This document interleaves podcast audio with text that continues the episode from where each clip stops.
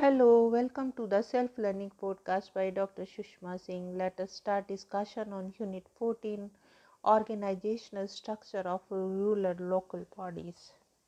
And our topic is Devolution of Powers and Functions, Actual Position.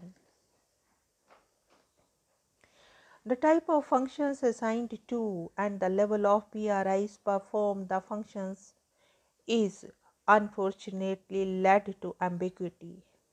Same function is performed by the 2 or 3 different levels of PRIs. The level of PRIs and the subcomponent of the function is not clear.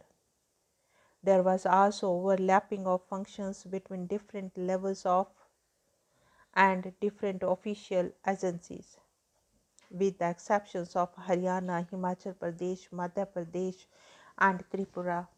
The remaining states had not assigned the functions and allocations, the powers on any clear principles.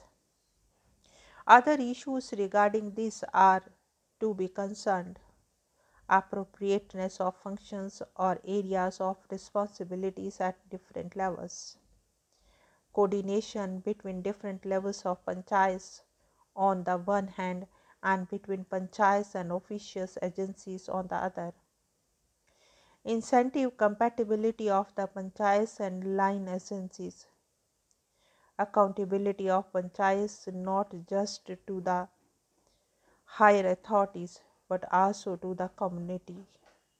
But unfortunately, these are not taken up by any other states' acts. It has also been felt in regarding the assigning of the responsibilities. No selection criteria were used. There is no overburdening of function at Gram Panchayat level. Here, a smaller group of functions can be identified and could be assigned to the particular level of PRI in the basis of economic considerations. Overlapping, rigid and elaborate procedures and weak monitoring and evaluation system impede coordination between the panchayats at different levels as well as between the panchayats and official agencies, which result in delays in the implementation of the schemes. Besides, even the formal participation of the people were there, but as there were delays in elections and in implementing the quotas. Altogether, the experiences so far as has not been very encouraging.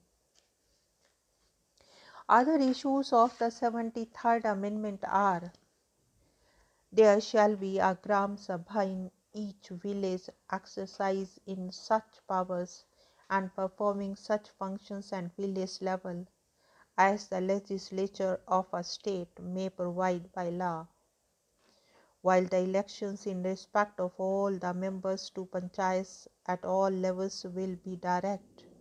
The elections in respect of the post of chairman at the intermediate and district level will be indirect. The mode of elections of chairman to the village level has been left to the governments to decide. Reservations of seats for SC and STs have been provided in proportion to their population at each level. Not less than 1/3 of the total membership has been preserved for women, and 3 seats may be allotted by rotation of different constituencies in a panchayat. Similar reservations have been made in respect to the office of the chairman also. A uniform term of 5 years has been provided for the PRIs, and in the event of suppression, elections to constitute the body should be completed before the expiry of 6 months from the date of dissolution. The state legislatures have been given the power to authority the panchayats to levy and appropriate suitable local taxes, and also provide for making grants in aid to the panchayats from the consolidated funds of the concerned state. Panchayats shall be constituted in every state at the village, intermediate and the district levels, thus bringing about the uniformity in the Panchayati Raj structure. However, the states having a population not exceeding 20 lakh have been given the option of not having any panchayat at intermediate level. A finance commission has to be constituted once in every 5 years to review the financial position of the panchayats and to make suitable recommendations on the distribution of funds between the state and the local bodies. With a view to ensuring continuity, it has been provided and the Act that all the panchayats existing immediately before the commencement of these amendment acts and will continue till the expiry of their duration unless dissolved by a resolution or to that effect passed by the state legislatures concerned. The state legislature should bring the necessary amendment to their Panchayat Act within the maximum period of 1 year from the commencement of these amendment act, so as to conform to the provision contained in the Constitution.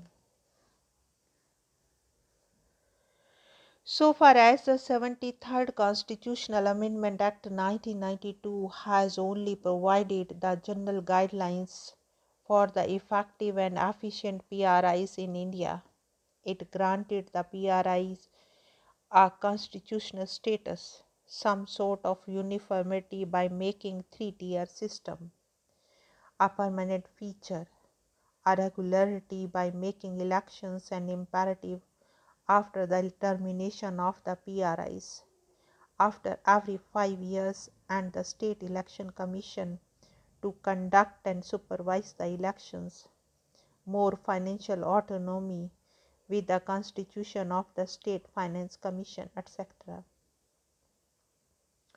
But the major question still remains how the various states are responding and at what speed they are implementing the Panchayati Raj envisages by the recent constitutional amendment.